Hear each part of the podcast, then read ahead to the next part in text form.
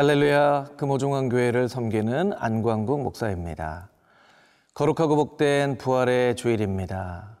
죽음을 이기시고 무덤에서 부활하신 예수님의 놀라운 생명의 능력이 여러분 모두와 함께하기를 주님의 이름으로 축복합니다. 오늘 우리가 함께 나눌 아, 하나님의 말씀은 요한복음 20장 11절에서 23절까지에 있는 말씀입니다. 요한복음 20장 11절에서 23절 말씀입니다. 마리아는 무덤 밖에 서서 울고 있더니 울면서 구부려 무덤 안을 들여다보니 흰옷 입은 두 천사가 예수의 시체에 뉘었던 곳에 하나는 머리편에 하나는 발편에 앉았더라. 천사들이 이르되 여자여 어찌하여 우느냐 이르되 사람들이 내 주님을 옮겨다가 어디 두었는지 내가 알지 못함이니이다. 이 말을 하고 뒤로 돌이켜 예수께서 서 계신 것을 보았으나 예수이신 줄은 알지 못하더라. 예수께서 이르시되 여자여 어찌하여 울며 누구를 찾느냐 하시니 마리아는 그가 동산지기인 줄 알고 이르되 주여 당신이 옮겼거든 어디 두었는지 내게 이르소서 그리하면 내가 가져가리이다. 예수께서 마리아야 하시거늘 마리아가 돌이켜 히브리 말로 라보니 하니 이는 선생님이라는 말이라. 예수께서 이르시되 나를 붙들지 말라. 내가 아직 아버지께로 올라가지 아니하였노라. 너는 내 형제들에게 가서 이르되 내가 내 아버지 곧 너희 아버지 내 하나님 곧 너희 하나님께로 올라간다 하라 하시니. 막달라 마리아가 가서 제자들에게 내가 주를 보았다 하고 또 주께서 자기에게 이렇게 말씀하셨다 이르니라. 이날 곧 안식 후 첫날 저녁 때에 제자들이 유대인들을 두려워하여 모인 곳에 문들을 닫았더니 예수께서 오사 가운데 서서 이르시되 너희에게 평강이 있을지어다 이 말씀을 하시고 손과 옆구리를 보이시니 제자들이 주를 보고 기뻐하더라. 예수께서 또 이르시되 너희에게 평강이 있을지어다. 아버지께서 나를 보내신 것 같이 나도 너희를 보내노라. 이 말씀을 하시고 그들을 향하사 숨을 내쉬며 이르시되 성령을 받으라. 너희가 누구의 죄든지 사하면 사하여질 것이요 누구의 죄든지 그대로 두면 그대로 있으리라 하시니라. 먼저 오늘의 본문 11절부터 18절까지 있는 말씀을 함께 묵상하겠습니다. 11절 말씀에 보면 마리아가 무덤 밖에 서서 울고 있다라고 말씀을 하고 있습니다. 마리아는 예수님의 시신이 없어진 것을 발견하고 너무나 아, 당황해서 울었습니다. 본문에 울었다라고 하는 표현이 네 번이나 아, 등장을 합니다. 그리고 그 곁에 서 있는 천사를 알아보지 못하고 천사들에게 묻습니다. 누가 우리 주님의 시신을 옮겼습니까? 라고 어, 다급해서 묻습니다. 또 예수님을 알아보지도 못하고 예수님께조차 누가 예수님의 시신을 옮겼냐고 묻게 됩니다. 저는 오늘 이 본문의 말씀을 묵상하면서 마리아가 조금 다르게 질문을 하였더라면 얼마나 좋았을까 이런 묵상을 해보았습니다. 무슨 일이 일어난 것입니까? 예수님께서 다시 살아나신 것입니까? 이렇게 물었더라면 얼마나 좋았을까 이런 생각을 해봅니다. 아, 누가복음 15장 말씀에 보면 보통 탕자의 비유라고 하는 그런 비유가 나오죠. 아, 둘째 아들이 아버지에게 유산을 요구합니다. 그것은 아들로서 하지 말아야 될 일이죠. 아버지께서 생전에 생존에 계시는데 그 아버지가 돌아가시면 받게 될 유산을 달라고 하는 것은 아버지를 굉장히 아, 모욕스럽게 하는 일인 것이죠. 음. 아, 하지 말아야 될 질문들이 있습니다. 특별히 예수님께 예수님의 시신이 어디 있냐고 묻는 일은 정말 하지 말았어야 하는 아, 일이죠. 이 일은 마치 손흥민 선수와 같은 축구를 잘하는 운동 선수에게 어디 축구 잘하는 사람 알고 있습니까? 혹은 노래를 잘 아- 하는 유명한 가수에게 아, 노래 잘하는 가수 혹시 알고 있는 사람 있습니까? 라고 묻는 것과 똑같은 일입니다. 요한복음 14장 말씀에 보면 도마가 예수님께 묻습니다. 주님께서 어디로 가시는지 알지 못하오니 주님 길을 좀 알려주십시오. 아, 그때 예수님께서 도마에게 말씀하시죠. 내가 곧 길이요 진리요 생명이다.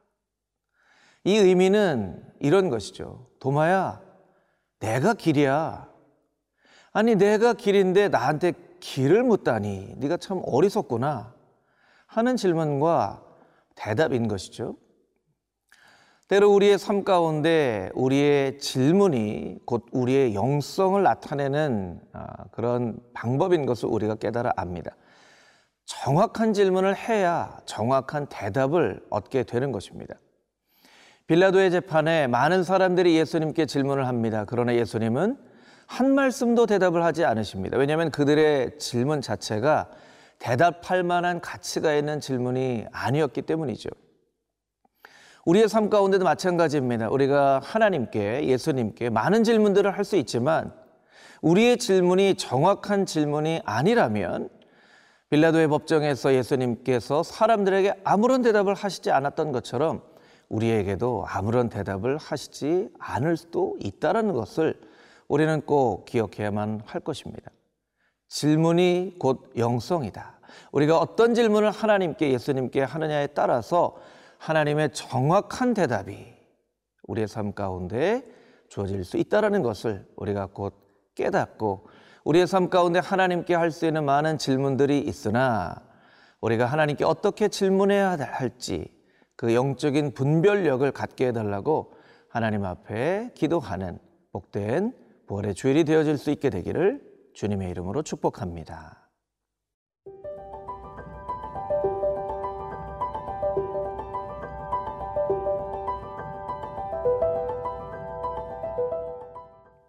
십구 절부터 23절까지에 있는 말씀입니다.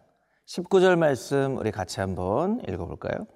이날 곧 안식 후 첫날 저녁 때에 제자들이 유대인들을 두려워하여 모인 곳의 문들을 닫았더니 예수께서 오사 가운데에 서서 이르시되 너희에게 평강이 있을지어다. 안식 후 첫날 저녁이라는 것은 예수님께서 부활하신 그날 저녁이라는 아, 의미입니다. 여러분 예수님께서 죽음을 이기시고 부활하셨습니다. 어떤 일이 일어났나요? 사람들의 눈에 보일 때는 아무런 일도 일어나지 않은 것처럼 어, 보일 것입니다. 안식 후 첫날 예수님께서 부활하신 그 날이 된다면 저는 예수님께서 빌라도에게 찾아가시거나 아니면 아, 예수님을 못 박도록 주동했던 대제사장들과 이스라엘의 관료들에게 나타나셔서 이놈들아 내가 부활했다 라고 하시면 얼마나 속이 시원할까 이런 생각도 해봅니다. 아니면 예루살렘 아, 공중에 한 30분간 예수님께서 나타나셔서 예수님을 십자가에 못 박을 하고 그렇게 요구했던 백성들에게 그들이 요구한 그 요구가 얼마나 잘못된 요구인지를 보여주신다면 얼마나 통쾌했을까 이런 상상도 해봅니다. 그런데 예수님께서는 부활하신 이후에 제자들에게 가셨습니다. 두려움에 떨고 있는 제자들에게 가셨습니다. 어떤 큰 이벤트나 어떤 큰 기적을 이루시지 않았습니다. 왜일까? 왜 예수님은 그렇게 하셨을까? 오늘 본문의 말씀을 묵상하면서 제 마음 가운데 깨달은 한 가지 묵상은 이것이 바로 예수님께서 일하시는 방식이다라고 하는 것입니다. 여러분, 하나님과 함께 일하려고 하는 사람들은 반드시 하나님께서 일하시는 방식, 방법을 알아야만 합니다. 하나님은 때때로 홍해를 가르는 그런 놀라운 일들과 전쟁에서 큰 승리를 이루는 일들, 혹은 엘리야가 갈멜산에서 바알과 아세라 선지자 850명과 싸워서 이기는 어떤 놀라운 영적인 이벤트를 이루시기도 합니다. 그렇기 때문에 우리는 때때로 삶 가운데 어떤 큰 이벤트가 일어나는 것을 바라고 또 준비하기도 합니다. 어떤 큰 집회를 하거나 아니면 어떤 세상 사람들의 이목을 받는 어떤 그런 놀라운 일들을 하고자 하기도 하죠. 어떤 선교사님들은 선교지에서 큰 어떤 집회나 이벤트를 하고자 하는 분들도 있고 어떤 분들은 크리스찬들이 힘을 가져야 된다. 사람들을 모아야 된다. 이렇게 이야기를 하기도 합니다. 그런 것들이 완전히 잘못된 방법이라는 의미가 아닙니다. 그러나 성경 말씀과 역사를 비추어 보면 하나님께서 그런 역사를 이루셨다 하더라도 그것은 하나님께서 주로 일하시는 방법이 아닙니다. 하나님은 작고 연약한 한 사람에게 찾아가셔서 그 사람에게 하나님의 마음을 알게 하시고 그 작고 연약한 한 사람이 하나님의 은혜와 능력으로 말미암아 변화되어지고 한 사람이 온전히 변화되어지는 그 방법을 통하여서 하나님의 나라를 이루어 가시는 것을 우리는 말씀과 역사를 통해서 배우게 됩니다. 곧 하나님이 일하시는 방식은 곧 한 사람을 통하여 두려움과 두려움에 떨고 있는 한 사람을 통하여 하나님께서 일하시고 아, 계신다는 것이죠. 오늘 본문의 말씀을 통해서 우리가 깨달아 알 수 있는 것 그것은 무엇입니까? 평강이 있을지어다. 평강이 있을지어다. 너희에게는 왜 평강이 없느냐? 이렇게 반문하시는 의미일 수도 있습니다.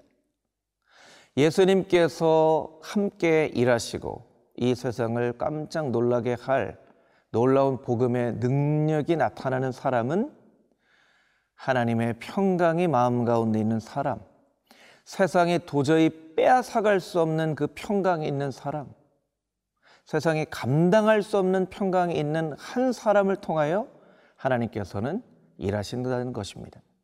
히브리서 11장 말씀에 보면 우리의 삶에 앞서 믿음의 삶을 살아간 믿음의 사람들이 많이 등장을 합니다. 아벨과 아브라함과 노아와 또 다윗과 라합과 기드온과 삼손 많은 사람들이 등장합니다.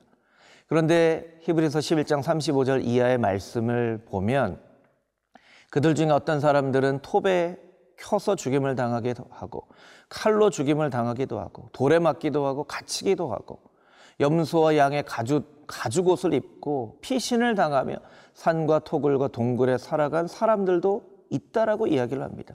그런데 그 사람들을 세상이 감당할 수 없는 사람이라고 이야기를 합니다.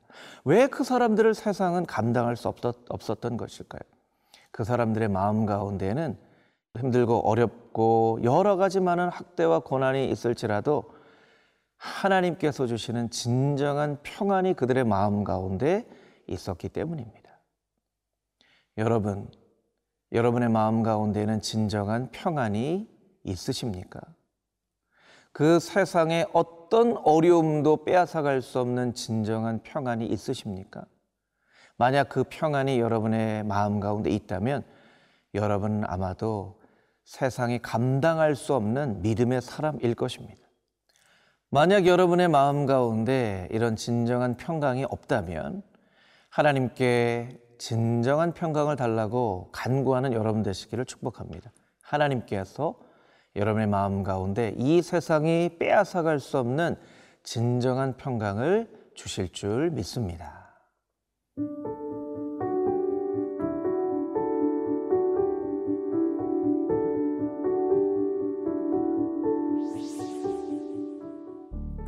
거룩하신 아버지 하나님, 우리의 마음 가운데 진정한 평강 없음을 불쌍히 여겨 주시고, 하나님 안에서 예수님 안에서 진정한 평강을 누리는 우리 모두가 되게 하여 주시옵소서.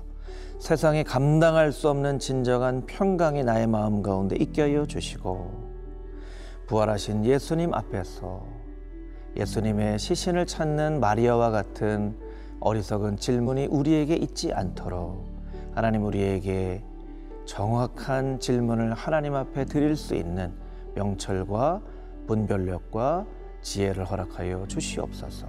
예수 그리스도의 거룩하신 이름으로 기도합니다. 아멘.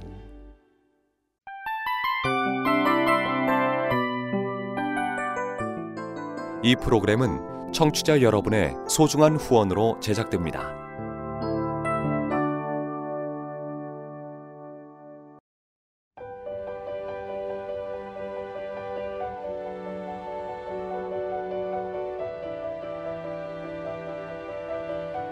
세상에는 수많은 교회들이 있지만 더 깊이 있는 말씀 강해를 찾기 위해 크기로만 교회를 선정하지 않습니다. 보다 좋은 영적 콘텐츠를 더 많이 나누기 위해 방송비를 받지 않습니다. 1년 365일 복음만 전하고 싶어서 우리는 광고를 하지 않습니다. 온누리의 복음을 땅끝까지